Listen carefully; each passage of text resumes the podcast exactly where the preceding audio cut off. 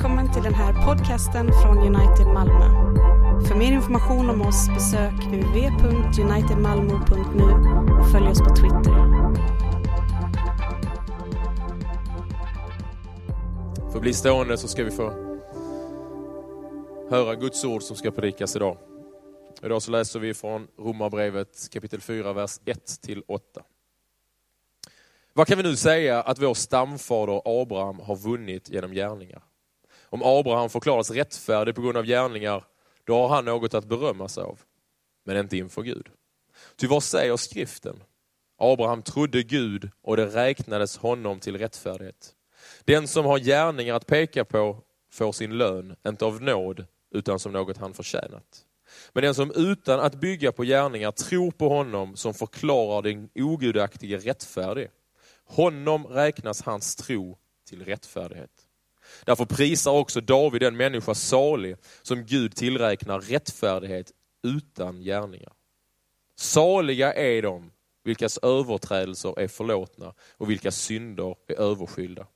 Salig är den man som Herren inte tillräknar synd. Detta är Guds ord till oss. Amen.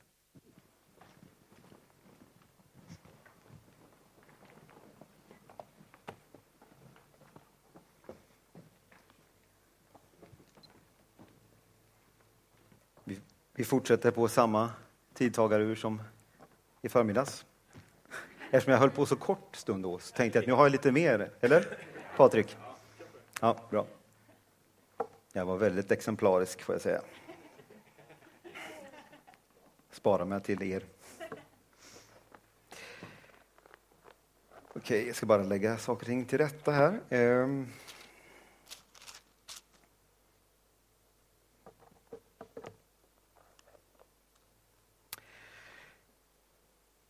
Jag har kallat den här predikan för Gud rättfärdiggör syndare. Sådana som Abraham, David och Paulus. Och kanske du och jag också. Eh, när vi som kyrka samlas för att fira gudstjänst, vi kommer hit för att lyssna på predikan, eller när vi sitter och läser vår bibel, så verkar det som att vi väldigt ofta, om inte alltid, lätt hamnar fel. Positiv början, va? Mm. Eh, vi förvränger perspektiven, missar själva poängen med en biblisk berättelse. Och vi kan känna igen det där mönstret. Eh, jag vet inte om du kommer ihåg när Jesus förkunnar sina liknelser för de stora skarorna. Det är en väldigt vanlig reaktion. De flesta fattar ingenting. Eh, en del har gjort en poäng av att Jesus är en sån pedagog, han använder bilder och så, och det ligger något i det. Men, men eh, det han talade om gick liksom inte hem alltid. Alltså det finns ett missförstånd eh, hos åhörarna. Nu säger inte jag det för att ni liksom ska stänga av och lyssna. Jag det är ingen idé att lyssna, eh, utan tvärtom. Nej, men, men det, det är någonting som eh, händer med oss människor. Och, eh, man skulle kunna säga att det här är, det är kanske ett lite annat sätt att säga att, att vi är syndare, att vi är gudlösa och att vi är bristfälliga. Vi, vi missar målet på egen hand. Och Paulus just i Romarbrevet använder ett sånt eh, begrepp när han talar om synd, att synd är att missa målet. Alltså om du tänker dig en bågskytt som höjer pilen och, och, och, slänger iväg den, så totalt way off, liksom, missar målet helt och hållet. Och det är väldigt bra och väldigt träffande. Eh, Eh, en beskrivning på synd, där fick jag till det va? Det var inte ens eh, genomtänkt. Nej men så är det med Bibelns budskap, vi, vi, vi klarar det inte själva. Va? Vi är syndare och förstår inte det. Så det, det råder en massa missförstånd omkring evangeliet, eh, även för oss. Men vet du vad? Om det här kan tycka vara en lite negativ start, sådär, va? så det här är faktiskt en del av de goda nyheterna idag de goda nyheterna att du och jag, vi är inte ensamma om det här. Vi är inte de enda som missförstår och missuppfattar det Gud vill säga. Eh, och Paulus, som vi, vars text vi läser idag, eh, han kanske är det främsta exemplet på, på det egentligen. Eh, han är en överlåten farisé, alltså fariséer, de som verkligen kunde skrifterna utan och innan och lär sig från unga år liksom att memorera och meditera över skrifterna kan liksom sida och siffra, vers, alltihop. Liksom. Eh, men han, eh, var, och han var oerhört strikt med sin religion, nitisk till i minsta, minsta detalj lyda Gud. Så, va? Göra allt man kunde för att inte bryta mot något eventuellt bud, hur man skulle förstå det. Eh, men han gick som sagt var totalt fel. Han missade målet, gick åt fel håll. Och det gick så långt så att eh, Gud var, var liksom tvungen att stoppa honom och liksom kasta honom av hästen, göra honom blind och en massa radikala saker så, va? innan han förstod. Eh, så att vi är i gott sällskap i den meningen, kan vi säga. Det är väl en rätt bra start. Hämta upp det där lite. Eh, när Paulus då adresserar kyrkan i Rom, då kan vi se samma mönster faktiskt. De missförstod vem Abraham var. De, de fattade inte eller miss, liksom tolkade det här, vad, vilken betydelse Abraham hade, gjorde felaktiga poänger utav det och så vidare. De förstod inte hur Abraham faktiskt blev rättfärdigförklarad av Gud. Han blev accepterad, okej, okay, fick okej-stämpeln okay på sig. För kyrkan i Rom, de kristna där, Paulus får ju instruera dem att förklara det här. Va? Och eh, tyder på att de, de trodde att de var tvungna att omskära sig, Eh, och uppfyllde en rad andra regler eh, vad det gäller mat, mathållning och hur man skulle leva, vad man fick ha på sig och så vidare. och så vidare för att vara okej okay med Gud. Och de och till och med liksom började tvinga på det här på, på andra människor. Då. Framförallt de judekristna då, mot de kristna hedningarna. Och Det här är lite typiskt för oss människor och inte minst oss moralistiska, religiösa människor att vi sprider det här omkring oss och vi, vi springer omkring och pekar finger och har moralpekpinnar liksom och sådär, till höger och vänster. Och det är vad den religiösa, moralistiska människan gör med sin nästa. Det är en pain in the ass helt enkelt. Så mycket för det här dubbla kärleksbudet att du ska älska din nästa som dig själv. Tyvärr är det allt för sällan som man uppfattar det eh, hos kristna oftast massa andra saker som kommer ut. Inte ni, men den som har varit med mig vet att det kommer ut ett och annat. Hur som helst, jag, när jag läser det här och tänker på det här så tycker jag, jag känner mig väldigt träffad själv. Det, här, det, det låter som, som jag i det här, de här berättelserna, där Paulus skriver. Eh, och jag tror också det är därför som Paulus får använda så många sidor eh, i Romarbrevet till att förklara, lägga ut meningen, innebörden av de glada, goda nyheterna i tron på Kristus. Men vår vana trogna så, så följer vi de romerska kristna. Vi utgår från oss själva, från början till slut. Och eh, vi utgår från vår situation, vår bakgrund. Vi liksom kan inte ta oss ur vår egen lilla bubbla. Eh, och vi ofta då så sätter vi en stor, eh, en oerhörd stolthet i det här och ett värde i det. Vi till och med skryter om vilka vi är och vad vi jobbar med, vad vi har gjort med våra liv, var vi bor eller you name it. Och vad som värre är, det är att vi tror oss kunna smickra och liksom smickra in oss hos Gud med allt det där, hålla upp det som någon slags badge of honor. Eh, kanske klättra upp några pinnhål på stegen inför Gud och hans änglar. Och det är det här som Paulus är tvungen att liksom adressera och deklarera att i första fyra kapitlen så visar han att det är helt kört. Alla är vi slavar under synden, både jude och hedning. Spelar ingen roll hur religiös du är, hur nitisk du är, eller hur mycket hedning du är. Det är liksom, där är domen, vredesdomen, demokratisk. Den är totalt inklusiv, inkluderar alla. Vi har inget att komma med. Det här är på något sätt ramverket till den här texten. Och jag ska inte eh, gå in i detalj i den, även om det är en kort liten passage med åtta verser. Så jag tänker mer att jag tar ett avstamp i den för att och, liksom, och veckla ut vad jag tror Paulus faktiskt visar med de här exemplen från Abraham och Davids liv.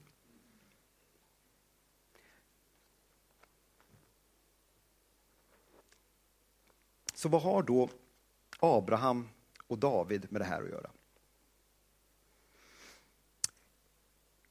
Paulus tar upp de här av det enkla skälet att Abraham och David är de kanske främsta exemplen på att de är representanter för mänskligheten från början till slut. Eh, de är, alltså, står för Guds historiska folk i Israel. De är liksom de främsta representanterna, hjältarna. De personer som Gud har liksom initierat sitt förbund med, eh, som Gud har handlat på väldigt speciellt, särskilt sätt på och agerat i och igenom. Och därför har då, på grund av det så har Abraham och David blivit något av judiska historiens hjältar. Liksom. De är megastjärnor, riktiga så här, eh, superstars. Eh, och jag vet inte vad man ska jämföra med, men alltså det, det, är väl som vi kanske gör med de här stjärnorna i Hollywood. Man får sätta de här händerna nere på eh, Sunset Boulevard eller vad det heter. Eh, alltså man gör tv-program på jul och nyår om stora stjärnor och man får vara med i alla tv-program. Ja, jag vet inte. Men eh, man upprättar liksom statyer, långa parader och sånt där för att, till ära liksom, och minne av vissa personer. Va? Alltså det här är Abraham och David i den judiska, liksom, i, i israeliska historien. Och det är liksom, så Paulus använder dem, det är ganska smart retoriskt grepp. Men, men vad är de egentligen exempel på då? Om nu Paulus har demonstrerat att alla människor, judar och hedningar, vilket inkluderar Abraham, Abraham och David också, de har, eh, är syndare inför Gud. Eh, och att Gud har agerat i nåd när han förklarade Abraham rättfärdig genom tro, utan några som helst gärningar. Så Abraham står alltså som det främsta exemplet som han lyfter upp här på hur Gud rättfärdiggör gudlösa och syndare. Alltså denna oerhört radikala tanke att Gud skulle okeja, acceptera människor som du och jag. Samma skrot och korn, födda i synd. Det är precis det som är exemplet här. Det står i, i vers 2. Om Abraham förklarades rättfärdig på grund av gärningar då har han något att berömma sig av, men inte inför Gud. Ty vad säger skriften? Abraham trodde Gud och det räknades honom till rättfärdighet. Den som har gärningar att peka på eh, får sin lön, inte av nåd utan som något han har förtjänat. Men den som utan att bygga på gärningar tror på honom som förklarar den ogudaktige rättfärdig, honom räknas hans tro till rättfärdighet.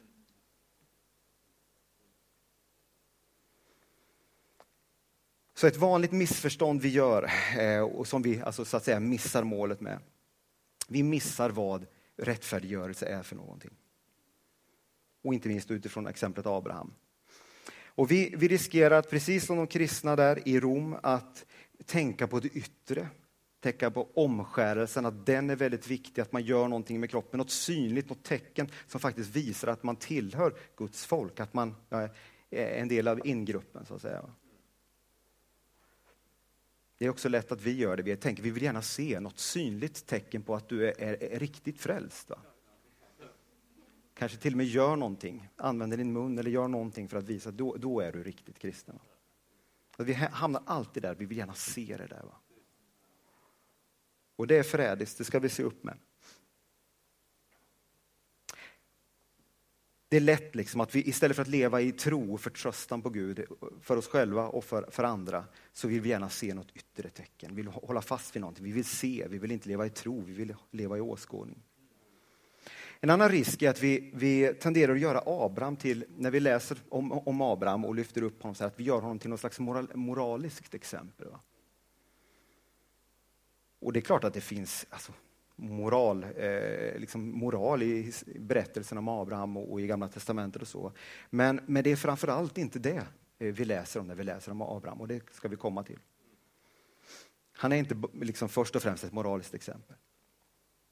En annan, kanske vanlig, ännu vanligare risk är att vi lyfter upp de här stora personerna, i, de kända personerna i den bibliska historien till, och gör dem till stora liksom, pelarhelgon. Som, de är giganter med troshjältar som liksom, övervann allting, allt motstånd. Så. Och det, är också, och liksom att vi, det vill vi efterhärma. Det är bara att vi känner direkt när vi börjar att där kom, ligger vi efter. Va? Vi får kämpa hela livet för att liksom. Så, så det är något dubbelt. Vi håller upp dem å ena sidan väldigt högt, men samtidigt så känner vi att ah, det är jobbigt för vi når inte upp. Va? Men vi ska se upp med att göra de här eh, till gigantiska troshjältar när vi läser Gamla eller Nya Testamentet med för den delen. Det finns risker med det. Eh, och en annan risk som hänger ihop med det, det är, varför jag vill trycka på det, det är att vem är det egentligen som står i centrum eh, utav bibeltexterna?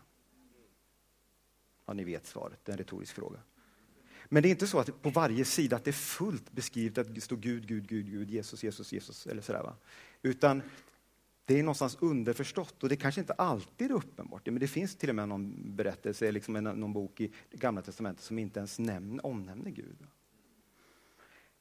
Hur som helst, det, vi, vi, tenderar att sätta fokus på människor istället för på Gud. Alltså, och det är en stor risk. Och det jag tror Paulus också ser här hos romerska kristna. De lyfte upp Abraham och David och andra stora troshjältar. Då. Och så missar de själva poängen. Så här har Paulus liksom inkluderat allt det här som de kan lyfta upp med Abraham och så vidare och visat att det, det duger inte, det räcker inte till.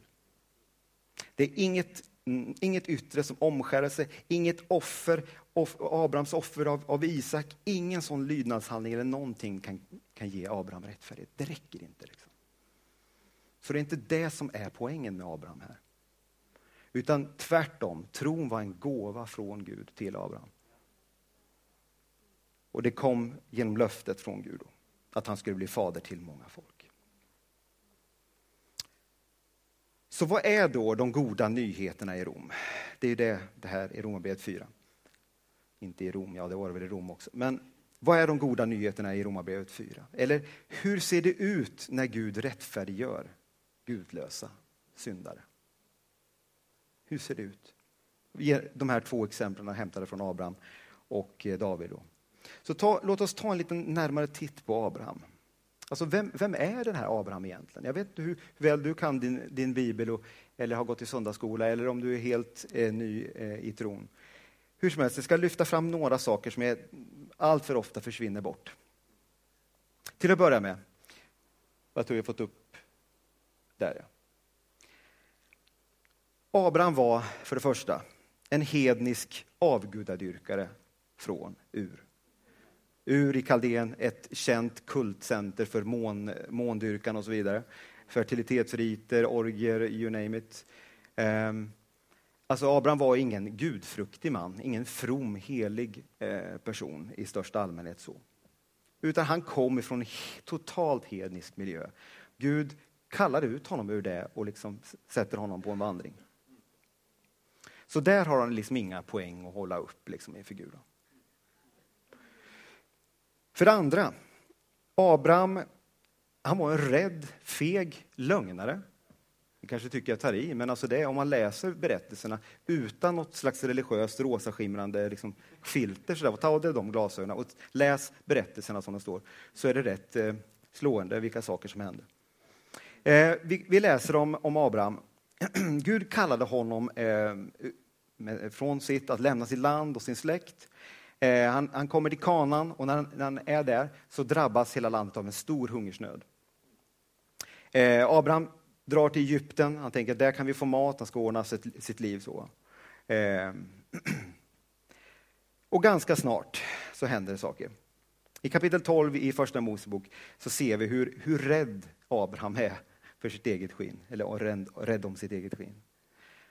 Han hamnar inför kung farao och ljuger. Han, bestäm, han tänker så att min fru hon är så pass snygg, de kommer liksom säkert slå ihjäl mig eh, om de tror att det är min fru, så jag säger att det är min syrra istället. Det är ju smidigt. va? Väldigt trevlig sån här familj, bra relation sådär. Ja men du, vi, vi ljuger lite åt varandra nu. Va? Det verkar nästan ha gått till så, det är åtminstone som man läser där. Eh, Abraham eh, Ja, det där händer. Farao tar Sara, tar med henne och ska göra henne till sin fru. Eh, Gud i sin otroliga nåd sträcker sig ner och varnar kung farao och säger du, den där kvinnan är tillhör en annan man. Håll dig borta från henne. Eh, och farao liksom lite yrvaket fattar ingenting, men vad då? Liksom sådär. Ja, så kommer farao och hans följare och blir skitarga på eh, eh, Abraham för att han har ljugit för honom. Varför har du ljugit för? Ah, jag tyckte det var lite smidigt va? att lösa det där på något sätt. Va? Lite konstig överenskommelse de hade, Abraham och Sara, tycker jag. Lite så här halvdysfunktionellt på något sätt. Hur som helst. Eh, det är våran troshjälte då. Det här är Abraham som vi pratar om. Så from var han inte. Eh, hur som helst, man brukar ju prata om att historien, att vi lär oss av historien. Någon har sagt att det enda vi lär oss av historien är att vi inte lär oss av historien. En bra poäng tycker jag. Eh, hur som helst, Abraham lärde sig inte av den här historien. Några kapitel senare, i kapitel 20, så händer samma sak. Han möter en annan kung, Abimelek, och vad gör han? Han drar den där valsen en gång till. Liksom. Han drar ut trumfkortet. Ja, det är min syster liksom. Jag vet inte hur du är sådär i din relation, men jag skulle bli lite trött på om Annika sa att nej, men det är inte min man din en brorsa. Det kanske hon gör, jag vet inte. Då får ni prata med mig om det. Nej, men vi ser, mönstret är tydligt. Abraham, han är feg, han ljuger och liksom, ja, inte, det är liksom ingen bra relation med Sara där i det fallet. Det är inte nog med det. Abraham, det är ganska tydligt att han, han och Sara går sin egen väg. Alltså, trots att han får det här löftet från Gud, det tar det rätt många år, det tar lång tid, eh, från det att löftet ges till att det händer någonting. Eh, Abraham blir, blir, lite orolig där. Va? Och, eh, så han och Sara snackar ihop sig eh, och bestämmer sig för att ah, men det är nog bäst vi gör så här. Vi löser det här på egen hand. Om Gud ska liksom få sin vilja igenom så är det bäst att vi fixar det här. Va? Vi går vår egen väg. Så de ser till, ja, de tar tjänstekvinnan till hjälp och eh, ser till, ja men Abraham, du får, liksom, du får göra din plikt här. Eh, du får liksom se till att Hagar blir med barn. Ja, hon gör det. Och så blir det. Det är också rätt intressant. Naturligtvis, det här är ju i ett annat sammanhang. Va? Så det, att ha flera fruar och allt det där, det, jag ska inte gå in på det, men det, det är klart att det är en annan situation än idag. Hur som helst så är det lite knepigt i alla fall. Och vi, vi vet att det här liksom, det löser ju ingenting. Tvärtom. Alltså det, det tar ju en ände med förskräckelse. Det, det slutar med ständiga familjebråk, relationskonflikter, avundsjuka, misstro, det är ekonomiska bekymmer hit och dit och så, hur man ska lösa det här. Så. Det är alltså en riktigt riktig knepig situation som Abraham och Sara befinner sig i. Det här är Abraham, trons fader. Det är väl uppmuntrande, va? Men det är just den här Abraham, det är den Abraham som Gud förklarar rättfärdig av tro. Och det tycker jag är så stort, det är helt fantastiskt. För att om Abraham gör de här grejerna, jag tror, alltså, det är inte alla av oss som är totala liksom, vad man kallar screw-ups. Nu är jag inte på engelska så nu kan jag säga det. Nej men alltså det, det, men man får en tröst i det där. Om man ser Abraham, att han strulade till det sådär många gånger va? och gjorde massa konstiga grejer. Men trots det, Gud handlade med honom och gjorde någonting fantastiskt stort. Men det var inte på grund av honom, utan snarare trots eh, och genom. Och det tycker jag är glada nyheter. Det tröstar mig oerhört att veta att det är alltid Guds händer. Det har inte med mig att göra. Och det är kanske är därför som jag står här också för den delen. Ni hör att det här är ju ingen hjälte, liksom, hjälteberättelse, inga så här, woho, nu drar vi fram här och liksom, som värsta troshjältarna. Snarare ett loser-projekt. Vi tar ett exempel till då, David.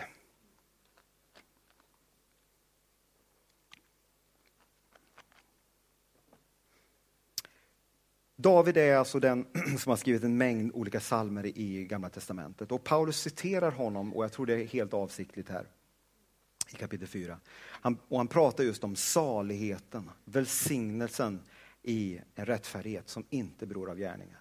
Utan som beror på att man har fått synderna förlåtna. Att någon annan har burit våra synder.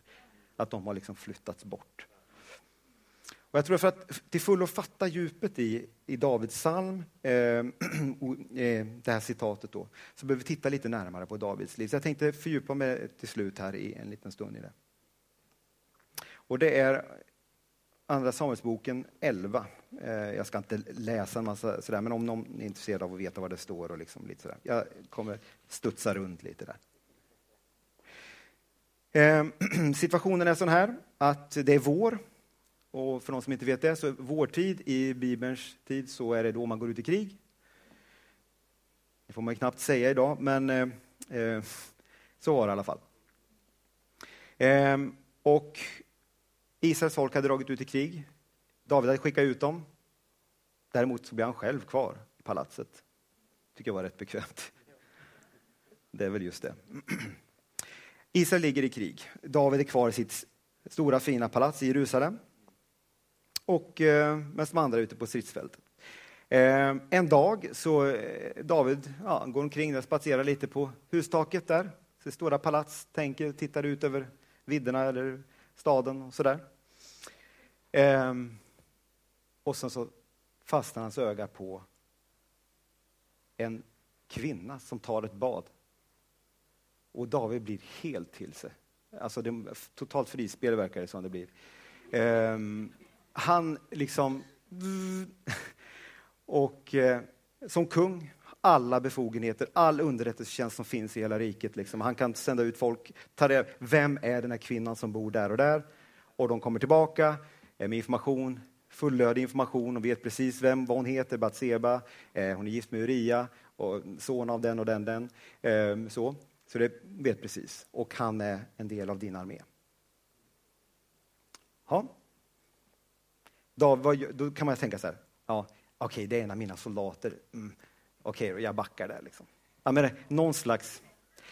Det finns ju olika spärrar, jag tror det finns det. Eller? Ni känner inte alls igen er, nej. Jag vet inte var det här är på väg. Eh, I alla fall. Men inte ens det får honom att sluta. Liksom. Han, bara, nej, han skickar bud efter henne. Hennes, hennes man Uria, han är ute och strider som soldat. Han skickar efter henne och hon kommer och de har sex. De startar en, liksom, sätter igång en affär där. Alltså, ja, vad ska man säga? Det är riktigt, riktigt illa. Eh, sen visar det sig att Batseba blir med barn. Hon blir gravid. Eller de blir gravida, som man säger idag. Och det ställer till lite problem. Där. Så David måste ju som kung, måste han ju fixa det här. Va? Ehm, ja, eh, så efter det här, han fullföljer otrohetsaffären. Hon blir gravid. Ehm, och nu måste han liksom ha någon cover-up här. Han tänker så här, ja, jag bjuder, bjuder in Uria, liksom. eh, tar hem honom från eh, stridsfältet och eh, liksom, möter upp honom, pratar lite med honom, kollar hur läget är, hur det går och, och sådär. Och eh, gör det och sen så skickar han någon present också, så där, va? Liksom smörjer honom riktigt ordentligt. Så, ja, men nu liksom, så ska du inte liksom gå hem nu? Liksom. Ja, underförstått alltså, gå hem och ha sex med din fru. Så att det inte märks att jag har gjort det. Ria han är trogen sin eh, militärtjänst, han, han sover ute på gatan, han ska inte gå hem utan han håller sig liksom, med, med grabbarna. Du är med, Henrik, du fattar vad jag pratar om. Eller ja, lite grann i alla fall.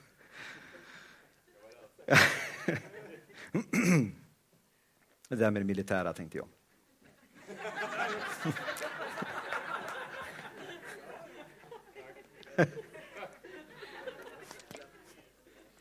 Det var värst.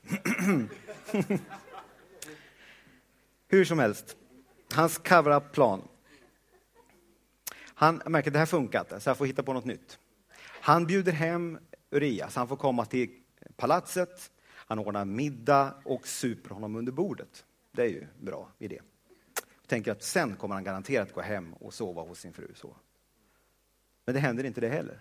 Han raglar iväg där, men han sover ute på gatan i alla fall. Så det funkar inte. Vad ska vi göra nu? Nästa steg, plan, plan C blir det nu. Då David han planlägger att mörda Uria. Han ser till så att eh, hans armé är ute i fält och han ser till att skicka ut Uria allra längst ut, där det är som värst, där det går hetast till, där det liksom, ja, inte mycket skydd. Och sen retirerar han. Så att stackars Uria hamnar längst fram och dör tillsammans med några andra soldater. Alltså en fruktansvärd, vilken satanisk plan egentligen. Och det är kung David. Så han orsakar alltså flera människors död direkt genom den här handlingen. Och det här är inte riktigt slutet på storyn, utan nu ska jag dra ihop det här. Gud i sin nåd, trots att Gud ser på det här och ser att det här är, det här är vedervärdigt, det är inte gott. Så sänder Gud i sin nåd profeten Natan till David. Natan är klok, han påminner lite om, om Salomo och om Jesus. Han berättar en berättelse, en liknelse. Och eh, han berättar om det, två personer som bor i en och samma stad, en rik man och en fattig man. Den rike mannen hade många jordar, mycket boskap, var rik och hade allt han behövde. Den fattige mannen hade ett litet lamm. En dag så kommer en genomresande, eh, eller om det är någon vän till den här rike mannen, hur som helst, han blir inbjuden på middag och han ska ställa till det där för dem. Och vad gör den rike mannen? Han är så slö och så min, så han stjäl det där lilla lammet hos den fattige mannen och tillreder det och ordnar brakmiddag för dem. Och David hör den här berättelsen och blir fullständigt rasande. Han blir tokig och tycker det här är inte klokt. Vilken fruktansvärd handling. Den här mannen ska dö. Så reagerar David. Varpå Nathan säger, du är den mannen. Och då fattar David vad det är. Liksom. Där börjar någon slags omvändelseprocess för honom.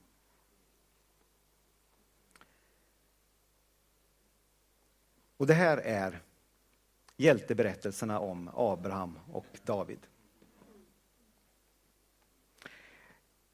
Jag ska avsluta här och eh, Martin Luther kallade med rätta kung David för horkar och mördare.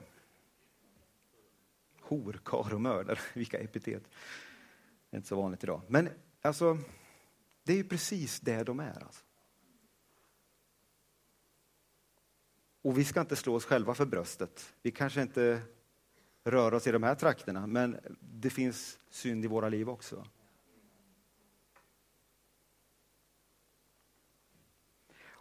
Och samtidigt är det så här att den här personen, David, kung David, som verkligen gör så här fruktansvärda saker. Samtidigt är det han som skriver en psalm som Paulus citerar här och, och skriver fram hur hur salighet, vilken salighet det finns för den som får sina synder förlåtna. Det är samma David som fått sina synder förlåtna. Som Gud tog itu med. Och det tycker jag är goda nyheter. Det må vara stort eller smått, Abraham, David, du eller jag, men vi är alla syndare och det är samma förlåtelse. Samma evangelium, samma glada nyheter. Låt mig läsa från Romarbrevet 3, 21 eh, till slut. Men nu har utan lagen en rättfärdighet från Gud blivit uppenbarad. En som lagen och profeterna vittnar om. En rättfärdighet från Gud genom tro på Jesus Kristus för alla som tror. Det här finns ingen skillnad. Alla har syndat och saknar härligheten från Gud och de står som rättfärdiga utan att ha förtjänat det av hans nåd. Därför att Kristus Jesus har friköpt dem. Honom har Gud genom hans blod ställt fram som ett försoningsoffer att tas emot genom tro. Det här är alltså två lysande exempel på hur syndfulla människor som du och jag, endast av nåd, genom tro har fått rättfärdighet som en fri gåva från Gud. De satte sin enkla förtröstan till Gud och insåg att de inte förmådde att på egen hand leva upp till det här, till Guds standard. De var helt beroende av Guds nåd, Guds förlåtelse i Kristus. Så det här är de två perfekta exemplen på hur Gud rättfärdiggör fega, avgudadyrkare och lögnare. Mördare eller syndare, vanliga syndare som du och jag. Det här är det enda sättet att bli accepterad, få ett okej okay stämplat i ditt pass inför Gud. Förtröstan på Kristus och hans försoningsverk på korset. Tänk vilken otrolig tröst, uppmuntran, vilket hopp för oss att inte hänga på våra axlar utan på den fria nåden genom tron på Kristus. Det är evangelium idag. Amen.